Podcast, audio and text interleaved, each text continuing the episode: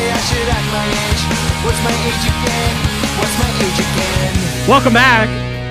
I'm Adam Epstein. You're listening to AWadd Radio here on a wacky Wednesday, January 10th in Richmond, Virginia. We are live and local here in the 804 Monday through Friday from 12 to 3 p.m. and always available around the country on the go with the free Audacy app. Download it today, A U D A C Y. It's the best app out there for music, play by play, or sports talk because it gives you the ability to pause the show, run some errands, rewind, and pick up right where you left off. And joining us right now on the Hadid Mercer Rug Cleaning Hotline to go around the NFL, it's our buddy Mark Schofield. What's going on, Mark?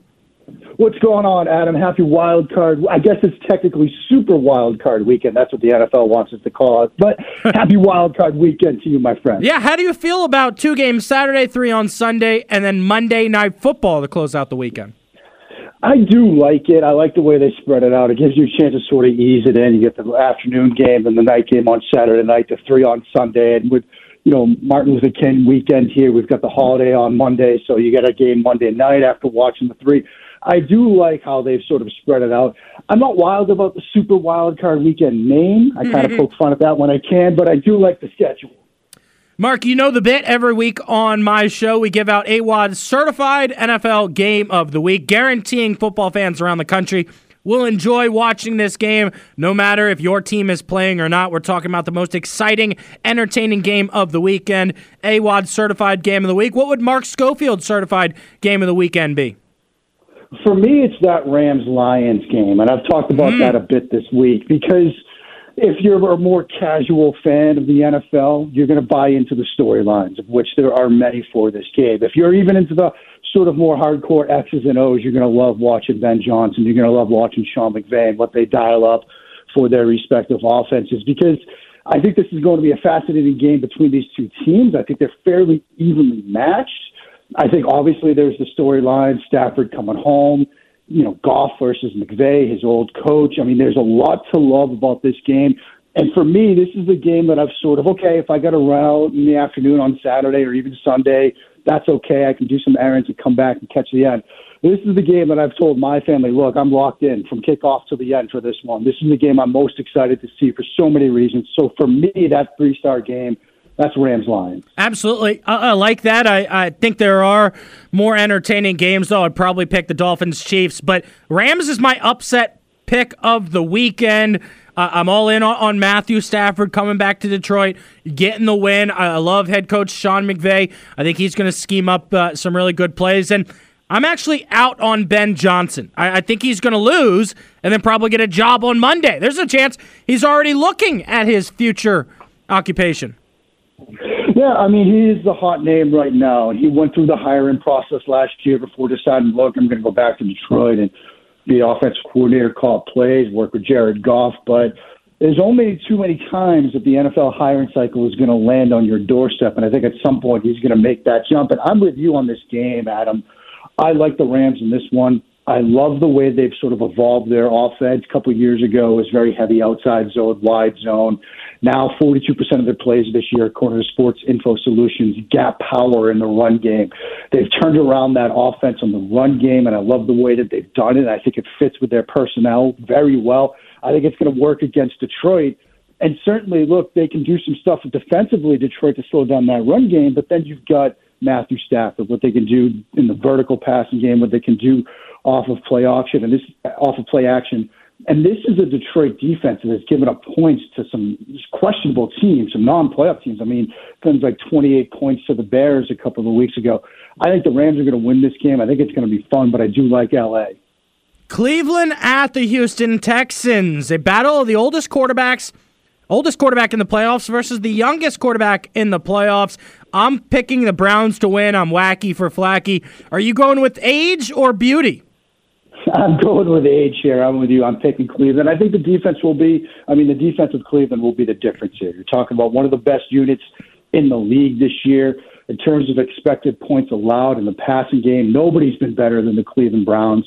They'll be able to slow down that passing game from CJ Stroud. They've only allowed 1.43 points per drive this year, second only to the Ravens.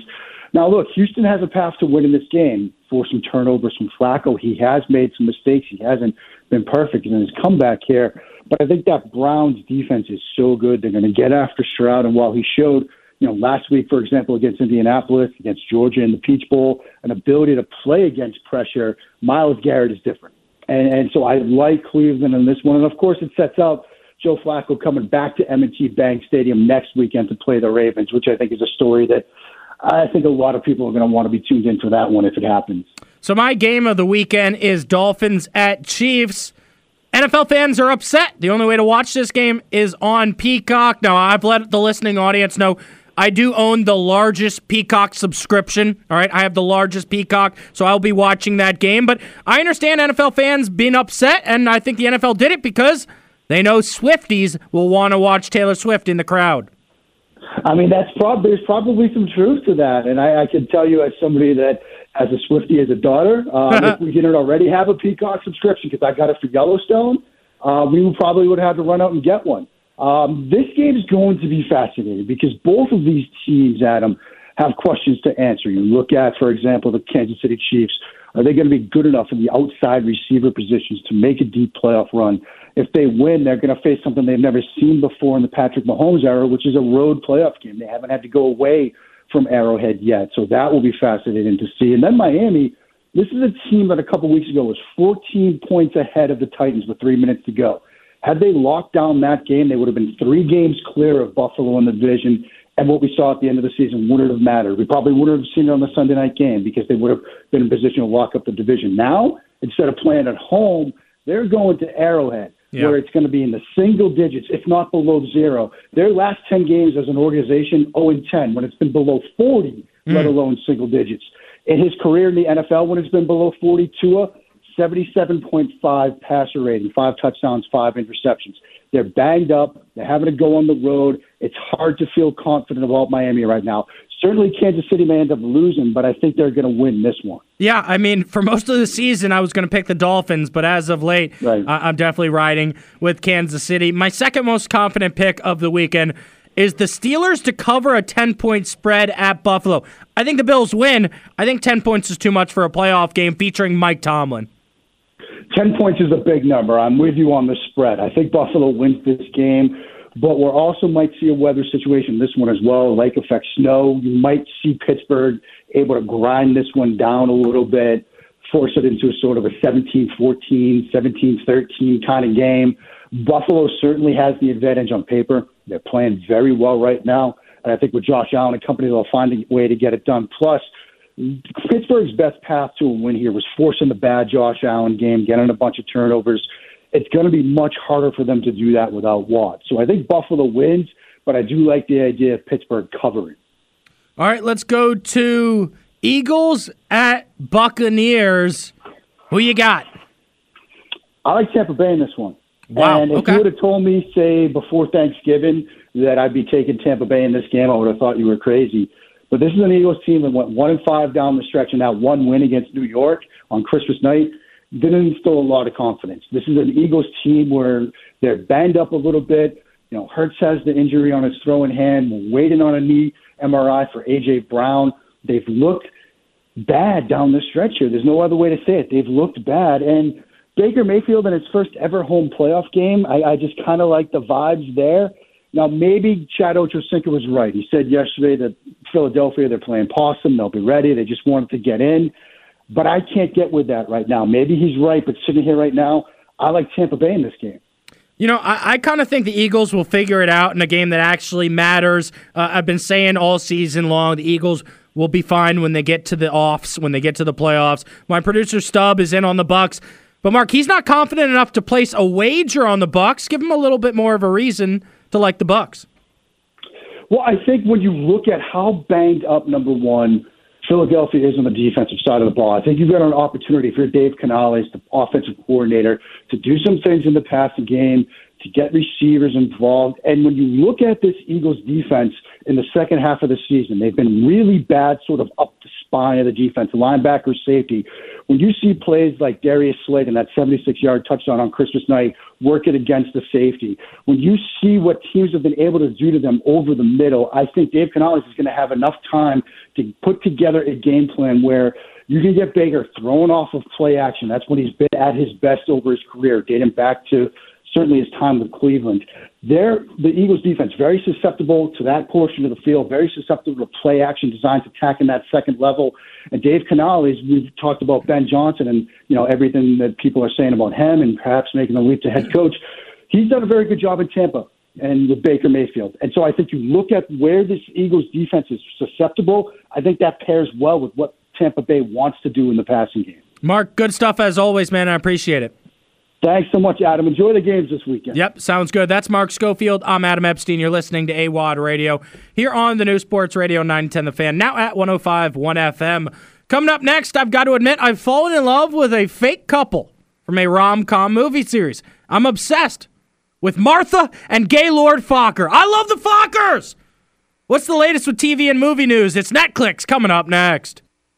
Breaking news on the new Sports Radio 910 The Fan, now at 1051 FM, powered by Audacy, is brought to you by BetQL. Breaking news here on the new Sports Radio 910 The Fan. According to Adam Schefter, a shocker in Seattle, Pete Carroll is expected to be out as the Seattle Seahawks head coach. Now, per sources, Schefter says he could still remain in the organization, but not as the head coach. I've also seen a report from Tom Pelissero of the NFL. The team is still working through details, but after saying multiple times this week, Pete Carroll planned to be back as the Seahawks coach at age 72. It appears Carroll is out. I mean, who wouldn't want this guy as your next head coach?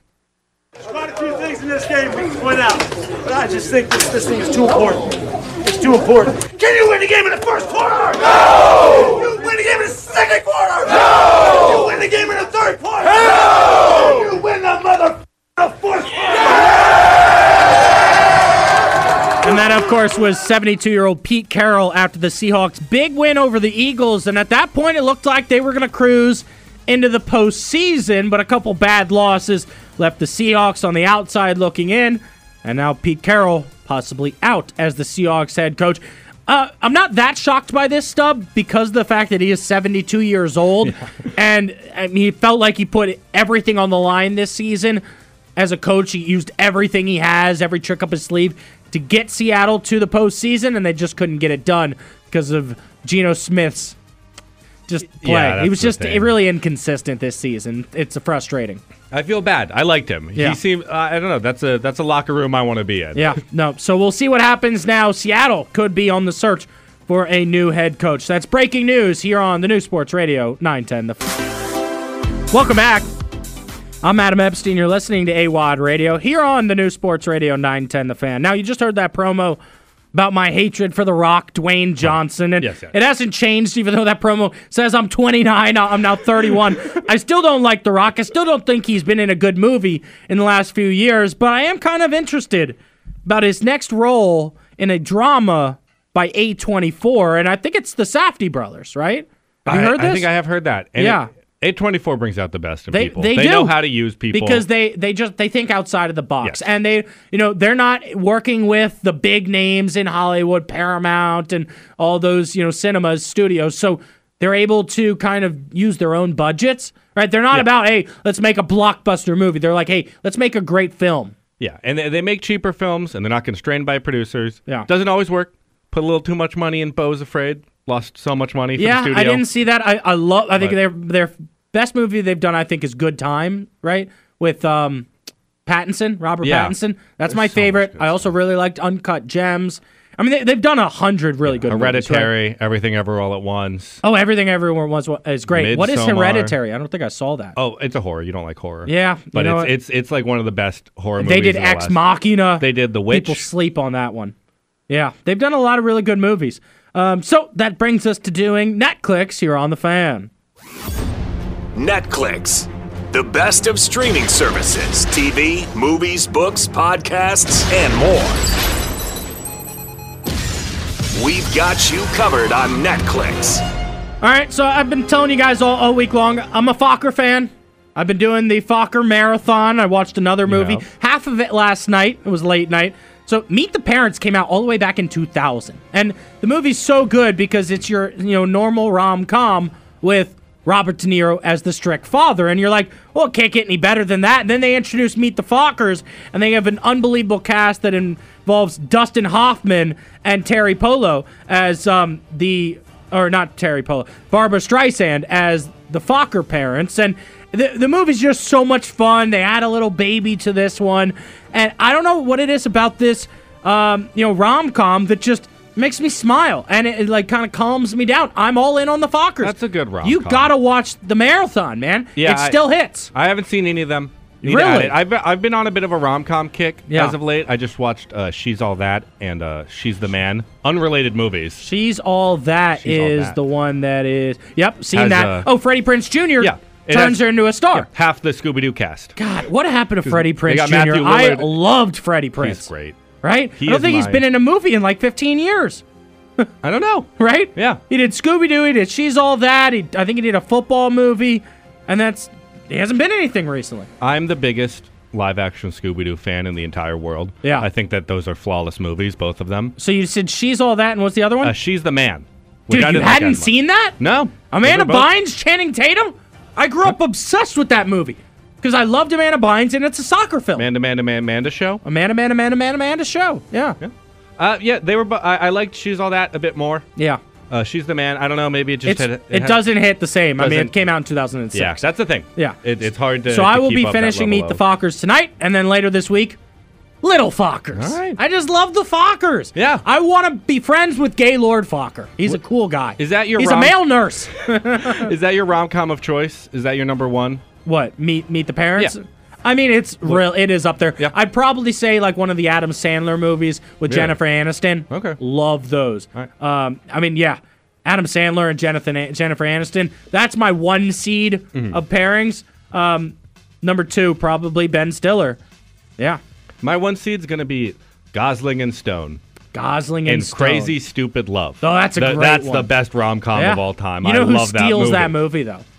Is Michael Scott from The Office. Everyone steals. No, that but movie. Steve Carell's the Dude, reason that Gosling movie's so good. kills it in oh, that. of course he kills it. Gosling's killed every movie except for Drive. I'll always stand on that Mm, opinion. okay. He doesn't I- talk I'm enough in that might- movie. I'm like, can, can they can write a make a- script already? you don't need to talk. To a I think that movie. movie came out during the writer's strike because there was nothing written. There were many things written. It just wasn't dialogue. There was no dialogue. I go to Oh, the you're movie a- theater. You're a child. I, I go to the You movie theater to hear like people talk. All right. I'm not into non-stop driving. You know, give me a, It's a- headache. It's oh my. I've, I, I honestly, I'm I was like, right my now. goodness, I've been in a car for two hours here. I'm done. So you can't watch a silent movie.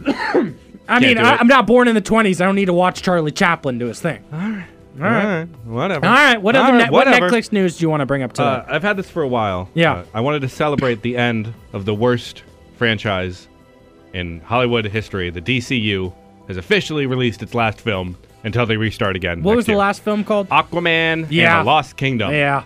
All stinkers except for the James Gunn Suicide Squad movie. Yeah, I still All didn't. I didn't like stinkers. that Suicide Squad either. But it was the best one. Probably, but it still wasn't very good. It like- was like, man, like- DC at, like the, at its best probably got to like a seven, and Marvel's had several ten out of tens. I think. Eh, so, some nines.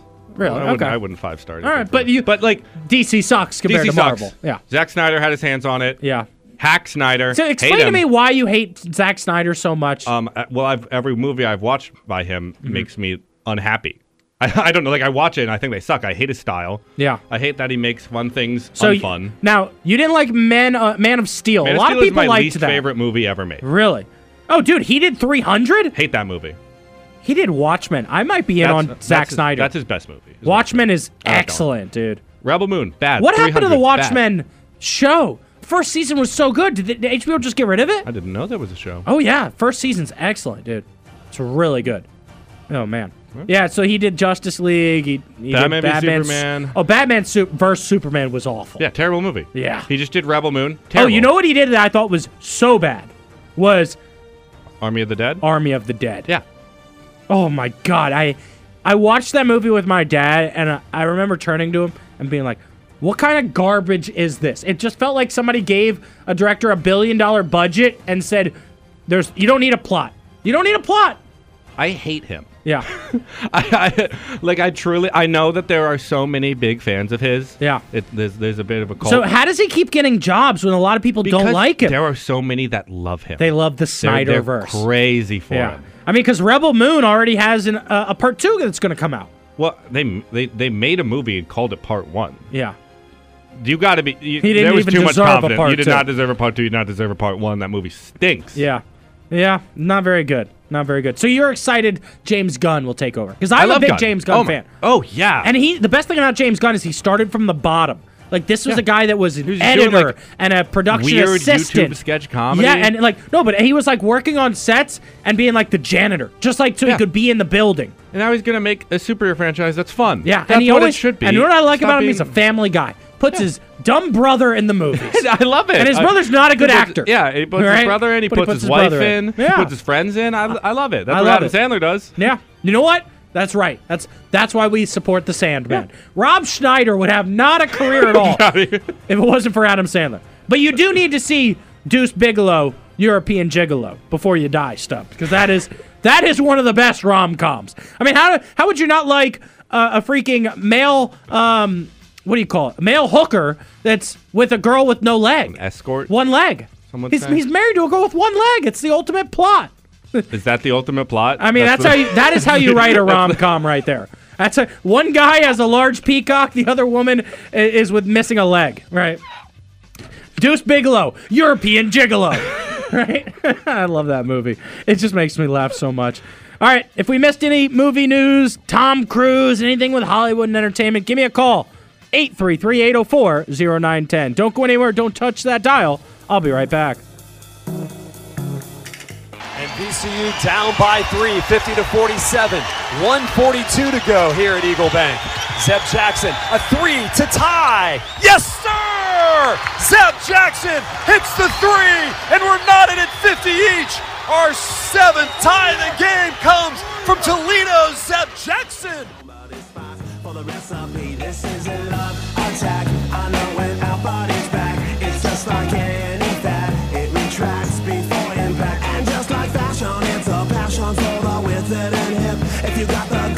The Rams of Virginia Commonwealth University closed the game on a 9 to 2 run. That was Robbie Robinson on the call of a Zeb Jackson three pointer to tie the game at 50 via Rams Unlimited right here on 910 The Fan. VCU defeats Mason 54 to 50. Joining us right now on the Hadid Mercer Rug Cleaning Hotline, the VCU Athletics beat reporter for the Richmond Times Dispatch, Zach Joachim. What's going on, Zach? Adam, what's up, man? Thank you so much for having me on. Absolutely. So we've got to uh, get to a few things here before we get to the game. Michael Phelps brought you up on his show um, because I guess he heard that you drove to the game without a window. So explain this to the audience. What is going on with your car situation, man? Man, apparently Hyundai Santa Fe's are very desirable for carjackers. uh, and so my car's been broken into a couple times over the last six months. And so the uh, at, Friday night, actually, after I got back from the St. Christopher's John Marshall game, which, if you weren't there, absolute spectacle. VCU recruit Brandon Jennings is the real deal. Led the Saints to a win over the Justices. Got back from that game on Friday night. Went up to my apartment to write my story. Came back down about an hour and a half later, and my window was smashed out. So we're working on getting the uh, driver's side rear window on my car fixed right now. And if you've been in Richmond over the last few days, you know that that's really uh, not lucky timing because of the weather. Uh, and so the the back of my car is a little wet right now. Absolutely. So you, you told me you swam from Richmond to Fairfax, Eagle Bank Arena to watch VCU. And I mean, I thought this was going to be a high scoring game, but VCU strapped up defensively and came away with a massive four point win. As did I, man. Mason came into the game the number 20 team in the country in three point shooting, and, and VCU gave up be- uh, better than 54% from outside in its last two games against Bonaventure and George Washington. Yeah. First time that's happened since 2010. And so, of course, Mason goes 0 of 15 from three. Um, Ryan Odom said that VCU took a lot of pride in that side of the ball, and his guys were determined to to not lose that game because of the defensive end, and it showed last night. Absolutely. Uh, you know, Michael Bell's such a good kid, and he gave us a really good answer.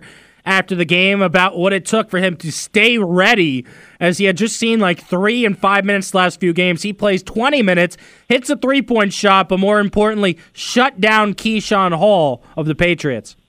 And we've had to see a lot of maturity from some of these young pieces in terms of playing time, right? I thought Ryan's response when we asked about Jason Nelson's contributions was really telling in that regard. He talked about Jason's maturity because his playing time has fluctuated a ton, and, and Michael is the perfect example of that. What was it a couple games ago? I think he played 43 seconds. Yeah. And, and that was it. And so for him to turn around and be able to play 20 minutes in 43 seconds and do a great job on one of the A10's leading scorers last night and really set the tone defensively for this team, right? It was it was huge, and he was at the head of that of that defensive turnaround. And it seemed like everyone else kind of fed off of his defensive energy last night. And you're right, what an outstanding kid, man! The press conference, he was just smiling a lot and and talking about communicating with the coaches and how strong that relationship is, and staying ready despite the playing time fluctuating. Because there's other guys who are dealing with that right now, right? Fats Billups has had some great games this season, and he didn't play yesterday.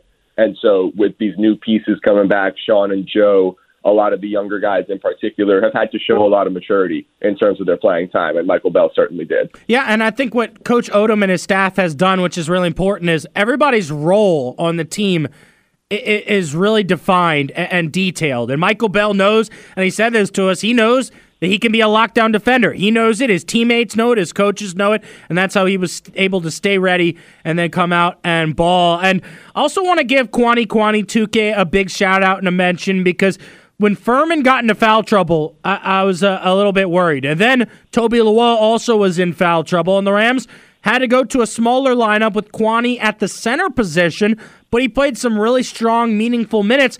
And in fact, he blocked a shot and helped grab a, a key rebound for the Rams. He was big, man. You asked Ryan about lineup versatility after, and Kuany's such a perfect example of that. You know, I think of him as kind of a stretch four, right? Early in the season, we were getting to know a lot of these players. I was shocked at how well Kuany operates on the perimeter, and so it's a big ask for him to to play at the five and and deal with a true center defensively. And man, he did a great job yesterday. And for Ryan to have that sort of lineup versatility when your two leading, you know, sophomore forwards and, and Firm and Toby get into foul trouble to be able to go to Kuany there uh, is a huge boon for him. And man, that's been a big part of when this team is playing well this year. Firm and Toby have been at the center of it, Yeah. right? If you look at all the metrics surrounding this VCU team, what they've done really well is efficiency around the rim. I think Toby still leads the A10 in field goal percentage and is one of the top players in the country in field goal percentage. Um, and, and Firm's rim protecting presence has been vital. He's one of the best block shot blockers uh, in the A10. And so to not have those two guys available down the stretch and to still win a low scoring defensive battle with Kuany at the five says a lot about what Ryan can do uh, in, in terms of lineup versatility when some of these pieces are in foul trouble and he's got to mix and match a little bit. Absolutely. And I thought Zeb Jackson had two of, you know, maybe the biggest plays of the game. Uh, early on, Zeb mixed, missed a shot. VCU had a few turnovers, and then he picked Polite's pocket and got a quick jam. Uh, I think it calmed down VCU offensively. And then the three to tie the game. I mean, how many times this season has VCU been in, in a position where they need a three to tie the game and they've missed it? Zeb came in clutch today, yesterday. What what a huge shot, man! And that's how defenders have been playing him lately. Um, they're trying to make him shoot it from outside because Zeb, you know, at all times is one of, if not the quickest players on the floor, right? And it's he can beat his guy off the dribble all the time. And it seems to me like defenders are, are really recognizing that and they're going under screens. And that was another example of it on the wing where um, the, his defender went under the screen and Zeb just calmly raised up and, and hit the three. And if defenders are going to give him that much space on the perimeter, he's got to be able to hit that shot. And for him to have the composure to to step back and hit it in a moment when VCU had to have it was huge, especially from a, a senior captain, right? As a guy you look for uh, to make shots like that late in games. I think him and Max are kind of the two guys that late in the game when VCU needs a bucket, you want the ball in their hands on the perimeter. So for him to hit that shot was huge. And then Max with the free throws down the stretch too. Yeah. That's something that that struck me a lot about this team in late game situations is Max's ability to get to the line. Um, he's been one of the top free throw shooters in the conference, and it showed again last night. Uh, Zach, and I believe you called it a season saving win. I think it was a, a massive win that I think could create some momentum, and I wouldn't be surprised if VCU went on a big, a bit of a win streak uh, now. And, and, you know, I saw this on Twitter. I forget who threw it out there, but somebody said, oh, yeah, VCU with a down year, and they showed the box score from last January 4th when the Rams lost to Duquesne. And then, of course, VCU goes on that run and wins the A10. And then, of course, you have the box score of VCU losing to GW. Maybe they go on a run now after beating Mason.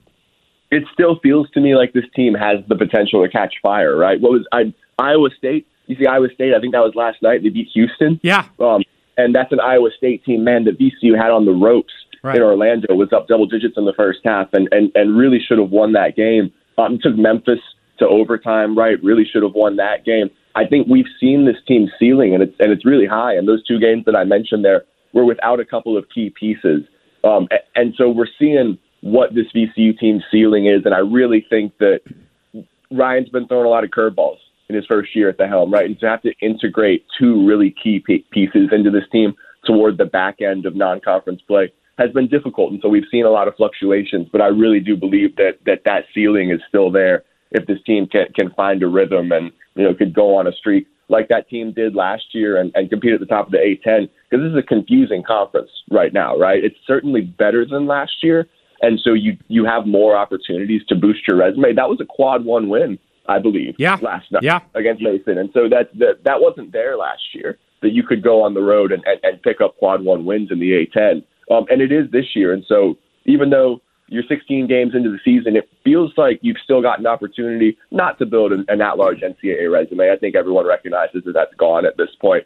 But you can certainly, if you can catch fire and and reel off some wins like you did last year, And this is going to look like a really, really dangerous team come Brooklyn.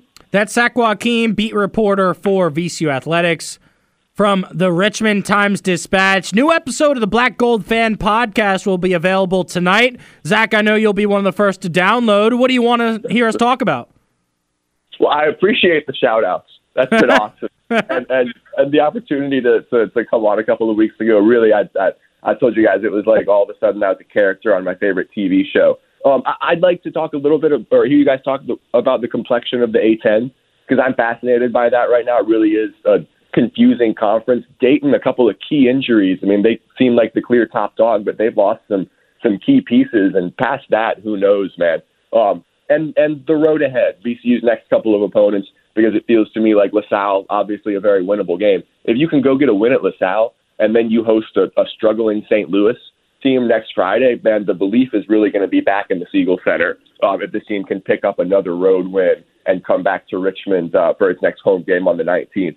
Uh, and obviously, the crowd reports uh, I'm always excited about. I know we've had a couple of away games here, but I always love hearing the, the reports on the atmosphere at the Siegel Center. I love that. Read Zach's work online, richmond.com. Don't go anywhere. Don't touch that dial. I'm Adam Epstein. You're listening to AWadd on The Fan.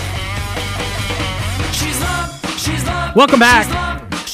I'm Adam Epstein. You're listening to AWadd Radio here on the new Sports Radio 910 The Fan, now at 105.1 FM. So Monday in the NFL was Black Monday, right? A lot of coaches got fired. Now there's a ton of vacancies and a lot of teams searching for a new head coach. The Giants had an interesting situation. From what I believe was reported, the head coach Brian Daboll was upset with the defensive side of the ball, and he fired the linebackers coach and the secondary coach. Wink Martindale didn't like that. According to multiple reports, Wink had an issue with Brian Daboll, turned into, I guess, an arguing or a screaming match, and then Wink told reporters he was out in New York. Well, truth is, he wasn't out. They didn't fire him. He was still in his job in New York. And look, he's a great defensive coordinator. He's going to get looks. Well, it's now official, according to Ian Rapoport. The Giants and defense coordinator Wink Martindale have mutually agreed to part ways. I mean, this has been like a three day thing, though, Stub. You were following this a little bit, right? Yeah, I, I had a I have a Giants friend, and he was telling me that it sounded like he he said this to the media, and then he went on vacation, Yeah. and just wasn't picking up the Yeah, phone. Yeah, he's like in anyone. Florida right now. yeah, Right. He, he told the media he didn't tell the Giants staff, and then didn't pick up his phone. Right. Well, supposedly he told Brian Daboll, if you fire my guys, you have to fire me. so he, Right. he assumed that that He um, assumed they were going to fire him, and Daboll was thinking to himself, "You're too good of a DC to just let go." I, the Giants have become a real dysfunctional organization. They have so much money tied into Daniel Jones now. What are they going to do? It's it's going to be really interesting. As the big news earlier today was that Pete Carroll appears to be out in Seattle. Now, we haven't heard official word yet that he's out, right? I've heard multiple reports that he could stay with the organization as a GM. Yeah, everything like I'm looking at ESPN. It sounds like out as coach. Yeah. hoping to keep him as an advisor. Yeah. And that Uh, was an official statement from the Seahawks. They Yeah, released. but when you look at all the teams that are looking to hire a new head coach, and really the best teams that have the best draft situations, I do think the Commanders are number one, right? So here's here's my evidence for that. All right, they've got a ton of cap space. That's number one, right? They've got a ton of draft picks. That's number two, five in the first 100. Number three, they have the number two overall pick. And number four, they have an owner who's willing to spend to win. I think that's better than what the Patriots have going. Uh, well, they're picking after us. I think it's better than the Raiders. Uh, a lot of people pick the Chargers as a better destination than Washington, but apparently they're 18th on the list of best cap uh, situations this offseason. Titans are an interesting one, right? Because they do have an established running back and some money to spend, but they're also looking for a quarterback. I mean, I guess they're going to roll with Will Levis for another year, uh, but he didn't really show me too much that he was ready to be a franchise quarterback. yeah, the only thing against the Commanders here is our roster. Yeah. It's just not any too many bright It lights just for feels someone to want to come it to. does. It feels like this is like Swiss cheese on the whole roster. Like there's so many holes, right? Like man, we felt so good about the defensive line for so long. Then you trade Ch- Chase Young and Montez Sweat, and Daron, Daron Payne and Jonathan Allen definitely took a step back. So our I think still think the defensive line is our best position group, but we need to draft some guys. We've got to hit. That's why head of football operations might be more important than head coach. I, I think if you're looking This at the three, Michael Phillips asked me, quarterback is the most important thing of the three. Then I'd put head of football operations over coach because you have to fill so many. They have to hit. They've got five first round draft pick or five picks in the first 100. They got to hit on four out of five. And we're talking about impactful players that start right away. We can only hope. We can only hope. I'm, pre- I'm Adam Epstein. You're listening to AWadd 8 Radio. I appreciate everybody listening to the show. Grant and Danny, 10 years on The Fan. They're continuing next on 910 The Fan.